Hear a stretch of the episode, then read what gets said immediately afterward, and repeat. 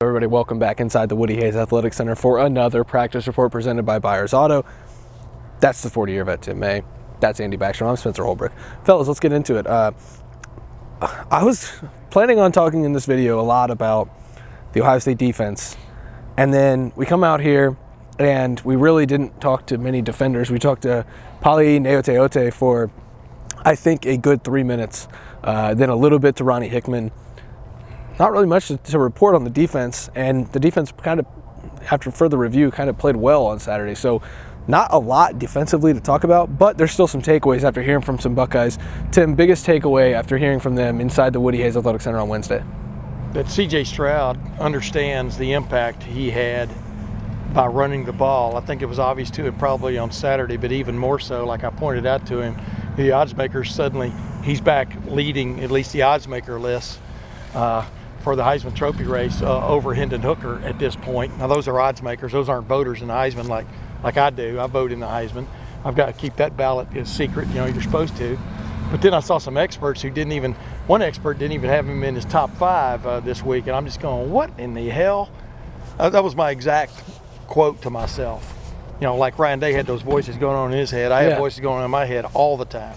And uh, but uh, that he understands the impact that had, and uh, and moving forward, what it can mean for this offense from the standpoint of, uh, hey, you better keep in mind this quarterback can run along with Miyan Williams, or if he shows up this week, TreVeyon Henderson, yep, uh, or Dallan Hayden.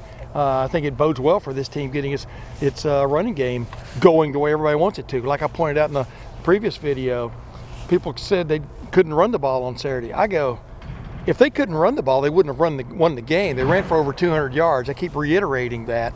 Uh, they didn't run as expertly as you'd like them, but like you pointed out the other day, 5.9 yards. Yeah, they averaged more than five yards. Exactly. Uh, more than five yards a, a, carry. That's running the ball pretty well on any, you know, because you always have big plays involved and plays where you get stoned because the other team practices too. But it's really funny. We got to talk to Ronnie Hickman, like you said, and their big deal emphasis week this week was third and one or fourth and one or you know third and short. Yep. So for the offense, it was third and short. I mean, getting that one yard and stuff. There must have been some hellacious scrimmaging going on here the last two days. That which brings me to that, Andy. It's a game of inches. Uh, that's not a secret. It's pretty cliche. It's kind of dumb to say sometimes, but when you look at this Northwestern game, if if you're talking about the inches that were involved, Ohio State failed on third and one, failed on fourth and one. Probably could have scored on that drive. They were moving the ball uh, before that point. Uh, you know, Northwestern picked up a couple first downs on plays that they probably shouldn't have if Ohio State was was gap sound or better in third and fourth and short. This game could have gotten out of hand, even with you know Ohio State not playing very well. That that's that can win or lose you some games here down the stretch when you get against better teams that aren't one and eight and zero and eight on American soil. Yeah, we talked to center Luke Wypler, and he was talking about how third down is the money down. You know, that's honestly a, a down that they emphasized today in practice. Tim was alluding to it. They had three separate short yardage situations, periods in practice yeah. today. So that's definitely that's being emphasized. You know, that's a, that's the big thing this week for both the offense and the defense, but more specifically the offense because they want to get more of that push um, and convert on those th- short third and shorts, especially running the ball. So that's something that he talked about. But he's confident in that group, I and mean, he's been one of their best run blockers this year at center. Um, I know some of those interior guard positions are more of the focus right now. But yeah, I'd certainly want to get better in those short yardage situations um, and just, you know, really play well offensively, get back on track against Indiana. They have an opportunity. It will be a little bit colder, but they're not going to face the same kind of wind. It's a chance to score a lot of points and, and get people feeling right about this offense. This is ask you question, though. It's really funny because you practice, you practice, you practice. Like, you got to fix that, right? But really, in reality, you don't ever want to face third and one. You know. Yeah. I mean, well, this team is this team is oh, through the last many years has had so many drives that didn't have third downs in them. You understand what I'm saying? Yeah, but Andy? better third and one yeah. than third and seven. Oh yeah, eight, exactly, so. exactly. It's it's re- it's really funny what you you practice so hard for something you hope you never even have to do. You know, yeah. it's it's it's kind of like when Woody Hayes and them, they you know Cornelius Greene, they used to throw the ball all over the place in practices and throw like seven passes on Saturday. You know, so go ahead. I'm sorry. All of this, both sides of the ball, ties into what I wrote about LettermanRow.com earlier on Wednesday. It's toughness. If you want that yard against Northwestern, you're going to need that yard against Michigan. You're going to need that yard even against Indiana or, or a team in the Big Ten championship game in the college football playoff. that's about toughness. That's an attitude thing. We talked about attitude a little bit. Uh, you know, one of us did. I can't remember who. You know, I did. now that there are three of us talking about attitude. You know, it, it's an attitude thing. It's a toughness thing. Are the Buckeyes tough enough? Ryan Day was asked that. These guys weren't asked that, but I, I think I'd know the answer if they were. Um, they do think they're tough enough. They need to prove it again. Uh, you know, every week, as Ryan Day said. But that's that's an emphasis. You can tell Ronnie Hickman, uh, you know, wasn't completely satisfied with the way the defense played. You you definitely know the offense wasn't satisfied with the way it played on Saturday, despite all those windy conditions. And so, I I just think this is a toughness thing, and this is a tough group. I'm not doubting whether it is, uh, but I think that every week is kind of a clean slate on toughness, and you got to be able to show it every Saturday. Yeah, you know, and uh, like Ryan Day said the other day, though, see the difference between football and rugby, for example, when they get into the scrum, Yeah. you are required to get into the scrum and get, a, you know, go against each other. But football's not like that. Football's about guys. He's lined up in front of you, and suddenly he's shooting. He's running up in front of the right guard, and suddenly he's shooting into the center or shooting into that gap. I mean, he's trying to get across the line of scrimmage, not just you and him line up and I'm the toughest man wins. It's more you've got to be as technically sound as you are tough sound, and that's where I think they've fallen short a few times this year. When you just go back and watch the way the offensive line plays, pass pro, pass pro, I don't think there's a team better than Ohio State in this in the country right now, in the college ranks. uh, but running wise, running wise, it's all about technique and stuff too. You've got to beat the guy to, to where he's going because you don't never know where that defender's really going. Yeah. And and one guy, one defender can can make penetration and either make the play or force a play out or force a play not to go where he, where it's intended, and that screws up the whole uh, ball of wax. That's where this team is, in my opinion, in a lot of situations, has been, has been lax. That's what they're working on this week is just the ability of firing out, but reacting also to what the defense is doing, and that's tough, man. If you haven't noticed, It's like kind of like hitting a fly, you know. if you haven't noticed, this, these are very, very little things. You know, the, Yeah, the difference, they add up.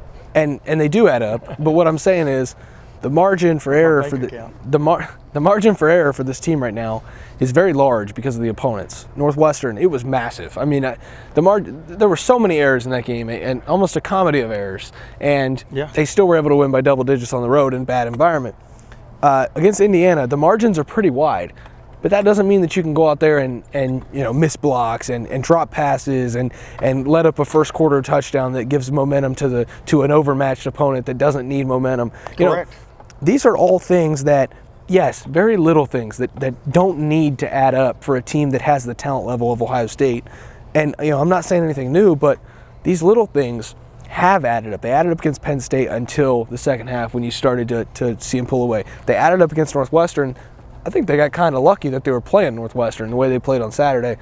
You know, th- th- those little things. That's what that's what needs corrected this week against Indiana. I think in this kind of game, if you're Ohio State, you want to win the coin toss. You want to take that ball first and score a touchdown and set the tone, and just kind of put that last game in the rearview mirror because that Yeah. says a lot about, you know, you talk about getting out on the right foot and then just getting that offense back on track because yeah, I mean style points don't matter all that much in terms of win losses, but they do matter and what the committee's looking at. And yes, okay, they took into consideration the weather this week, but they won't really weigh, you know, like if Ohio State loses or beats Indiana by only a couple touchdowns or something like that, they're not going to see that in the same Something light. is wrong. Yeah, they're not going to give them the same pass of being, oh, there was weather, oh, whatever. And it's Ohio State's honestly fortunate that three teams in the top 10 lost. It's not like that happens every single True. week.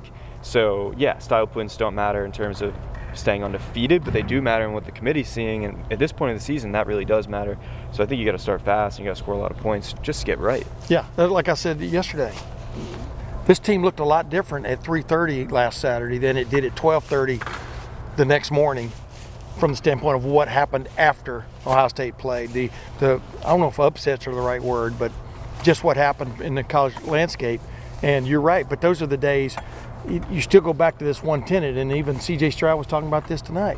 You got to win the game worry about the reviews later, you know, win the game and and then move on and fix what you can fix. And and the thing about it is, you know, you go back, this was weird. You go back, you're never gonna they're never they're, these guys may never ever play at a 30 to 50 mile an hour wind again. No. So there are certain things you take from that game and certain things you don't even worry about. But like you like we were just talking about, Andy and, and you, uh, Spencer, the tenets of lining up and knocking a team backwards on third and one never changes. I don't care how bad the wind's blowing. It's about toughness. And that's what you're talking. Yeah, it's about toughness, but it's also about technique. There's all kinds of stuff involved, and uh, and we all know what's coming in three weeks, and they've got to.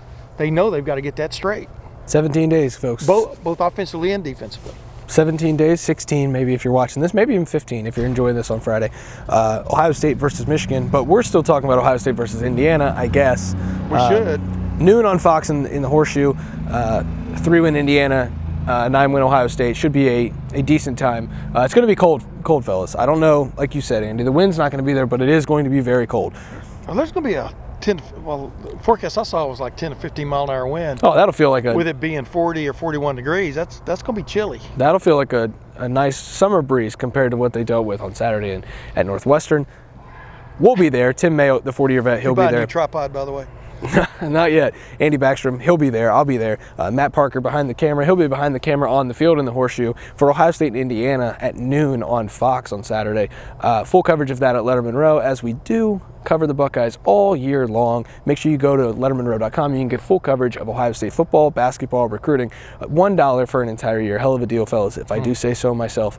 Uh, but from for Tim, Andy from the Woody Hayes Athletic Center, I'm Spencer. Thanks for watching. Thanks for listening to the practice report presented by Buyers Auto.